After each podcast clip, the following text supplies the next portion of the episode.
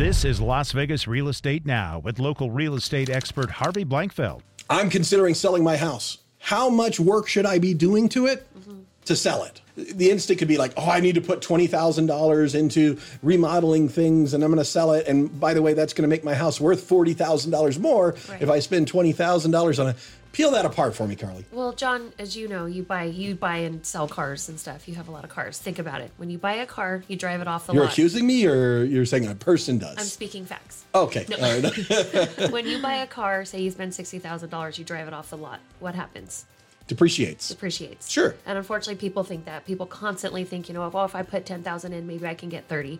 Unfortunately, the money you put into your But house. I see TV shows. TV shows say I put in $100,000, my house went up 200,000. I love see fake news. I was gonna say I love those shows, but it, like, are they realistic? I don't so. Lying to me? They're, it's I think it's like Magnolia TV and all those. That's ones. another one, yes, There's yeah, another yeah. one, but they're great. They give you all these ideas. They make it look easy, but if you do pay attention to those shows, they're also stressful. They're underneath timelines. So Yeah, do you have yeah. months? Do you have the cash to put up front? You wouldn't put in a pool No. on a house you're selling. No, Right? a pool could cost eighty thousand dollars, and what an appraisal value might get you what 15, 20? Yes. Yes, exact. So don't go put in a pool, guys. Okay, should I? Even though it's getting hot, should I paint? You could paint if your house, if you think about it, because some people, I guess they call that almost like the lipstick factor Yeah. or something like that. You know, you kind of slap on some things. Sure. But uh, again, if you're going to do something like that, we could recommend, but have have a professional do it. You know, because Oh, you can see where you, you taped it off yourself Yes, and yes. stuff like that. So that all depends. Like, is it bad? But you have to think: Is a buyer going to come in? What if I paint it this pink color? And the buyer's like, I don't like pink. They're going to go in and paint it themselves. All right, let's uh, go to question number two. Do-do-do. I own an investment property and I'd like to sell it. What should I be understanding and thinking about uh, in that situation? In an investment property? Yeah, like it's I have a tenant in that house right now and I would like to sell it. What what there's a couple extra things that come into play there, right? Well- Can I force that tenant out? Absolutely not. No, I The lease will supersede that sale. Okay. So can I sell the house to someone who also wants to use it as a rental?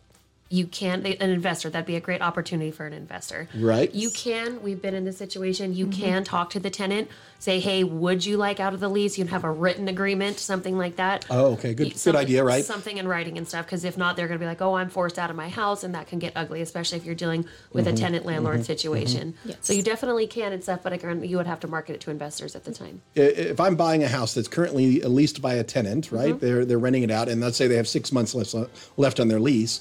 I can't buy it as an owner occupied residence. I can't buy it as a second home residence because lending rules basically require you to be able to move into that house within 60 days of buying it. Mm. Gotcha. You need to take possession of that house within 60 days. Take if I'm paying cash, no rules. Right. Do whatever you want. Right. Wait as long as you want. But if you're getting that mortgage, we've got that 60 day rules. Question number three.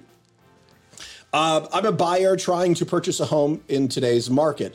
I'm using FHA financing. How can I compete against cash and other conventional offers? That's the question. That's a good question, John. It's like, can you compete with cash? Can you? Well, let, us if I may, let me pause there and say, Yes. what's the negative with FHA? It's Nothing. a loan. I mean, they're normal buyers, right? Well, and the good news is that somebody wants to live in your house. Don't you love that? I love that. that's a positive, I right? Because the FHA buyer has to be They living to in the house, in the house. right? They want to buy this house. Okay. They're not going to take it. They're not going to rent it out. They want to buy this house. Okay. But the problem is, some people look at it. Um, I'm only putting down maybe three and a half percent. People are like, oh, maybe maybe Smaller a down payment, Smaller down right? payment. People are thinking, oh, are, are they going to fault? No, but that's why they go to a qualified lender. They get pre-qualified. They get pre-approved. Sure. They're basically just looking for a property. That's what we would recommend to anyone. Give your lender your bank statements. Yeah. Give them everything, so that way when you're going out to look for a home, you are ready to close on that home as soon as possible. in the latest version of the the purchase real estate purchase agreement that's being used, Mm-hmm. they put in there something that we call the amendatory clause, which is a, a paragraph in the contract that says, "Hey, if this house doesn't appraise, you can't hold that against the buyer and keep their deposit money and things like that." Um, Does that weaken their offer in sellers' minds? Are you experiencing anything about that? I would say yes. I would say some sellers they don't feel comfortable signing off on that until Right. they have an idea of when the appraisal's in and what's the value because as you know in the contract it shows like I have so many days to you know have that contingency whether it be 18 days 21 25 days say we're getting closer like our, my home's already been off the market so now you're having me agree to regardless whatever the appraisal comes in with i'm not able to take their earnest money but yet they did already agree to me that if they should they default, it's possible that I could get their earnest money. There's something that we call uh, a, a guaranteed approval or a credit approval. Um, we can offer the consumer the chance to go through the loan process, be entirely credit approved, basically do everything we would do on a on a real contract before you have a contract, before you have a property in mind, so that really the only undone piece is the property, the title, and the insurance, Right. right? Um, that lets you go in there with more confidence, and and some companies like mine will even put uh, offer dollars to, as a guarantee, Mm-hmm. you know, such as hey, we'll pay you ten thousand dollars if we if we don't perform, if, Right. if the buyer doesn't get that loan, and other things. There's various efforts there, so you, buyers can do more work up front, right, Mm-hmm. to strengthen it. It's tax season. Can I use my tax refund to buy a house? Can you, Of John? Can you? Sure, money is money, right? Money is no, money. no, that's not. Mortgages don't treat you like that. That's true. Do you Um, have to have like funds? I've heard the term called seasoned. seasoned fund, Seasoned. yes, salt and pepper, Salt and pepper, garlic a salt, little bit. uh, yeah, yeah. Uh, no, seasoned fund, yeah. So mortgages have rules regarding uh, basically anti-money laundering rules. So we have to know that the dollars you're using to purchasing a house are in fact your dollars or dollars from a valid source, right? And so in the case of tax refunds, yes, absolutely, that's a valid source. Um, we're going to ask you to show us the, the tax return to, that proves where that money or why you're getting that money from the IRS. But once you have that, you're, you're good to go. The issue that we run into in that world is um, I'm going to be looking at, like in the case of a self-employed person, let's say you you have a car wash, right? And uh, you're coming to get a loan. Well, I'm going to ask you for your 2020 taxes and your 2019 taxes, and maybe that wasn't as good a year as Yes. 2021. I Yeah. can't count 21 Yeah. until you filed it. Also, another situation. Say you have a great Uncle John, and he's great, and you know he does very well for himself, and you're like, you know what? I don't have the money, but I'd like to because, like I said, I'm going to get my tax return, but I don't have it yet. Yeah. Could you? Could someone lend you money? Could someone say, you know what? Just to help you out, I'm going to give you some. I'll help you with your down payment. Can I give someone five thousand, ten thousand dollars $10,000 to help them? Well, okay, so you've, you you you playing the word game. You've said two things I- there. yes, one, one is, uh, can I borrow money uh, to to use it to help buy the house? Okay. Generally, the answer is no. Okay. Um, you're not supposed to go take out a loan to be able to go get a mortgage loan, right? They don't want you borrowing to borrow more. The other uh, example you gave is um, what you described was a gift. A gift. Right, right. So, uh, you know, Uncle Warbucks decides to to give you some money to help you to buy the house. That's totally fine. Okay. Um, there are rules in regards to uh, what level of documentation is necessary, and and uh, but you are allowed to get a gift.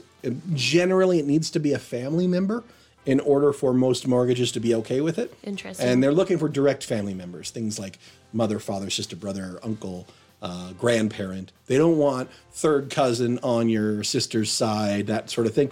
Next question uh, from our listeners. Um, I own a property right now. Do I need to sell it to be able to buy another one? What, what's going into that conversation and, and thought process? The question is, do you have funds to purchase a new home without the funds of the sale of that home? Can you qualify Because for both? homes? yes, because if you can qualify or you have funds to purchase another home without having to sell that one first, Right? That would probably be easier on you. like so there's that situation if some people Mm-hmm. want to keep that second home and possibly turn it into investment Yeah, I hear if- this all the time. or if they're like you know what i'm getting sick of vegas i'd like to move to boulder city that brings up on writing your offer do you have to write a contingency do you have to write a contingent upon sale offer Right. basically saying i do have to sell this home before i buy this one Right. and then that brings up okay well is your home even listed is your home on the market is your home in escrow These are things that the seller of the house that you want to buy are going to be considering Correct. when they look at your offer, right? Like, what's the situation on your sale? Exactly is it likely that it's going to be sold so that you can, in fact, buy my house, right? right You've been listening to Las Vegas Real Estate Now. If you ever have a question about real estate or any of the other topics we cover, just call me off air or text me at 702 203 1165. You can also check us out on the web at lvrealestateradio.com or on our handle on social media at LV Real Estate Radio.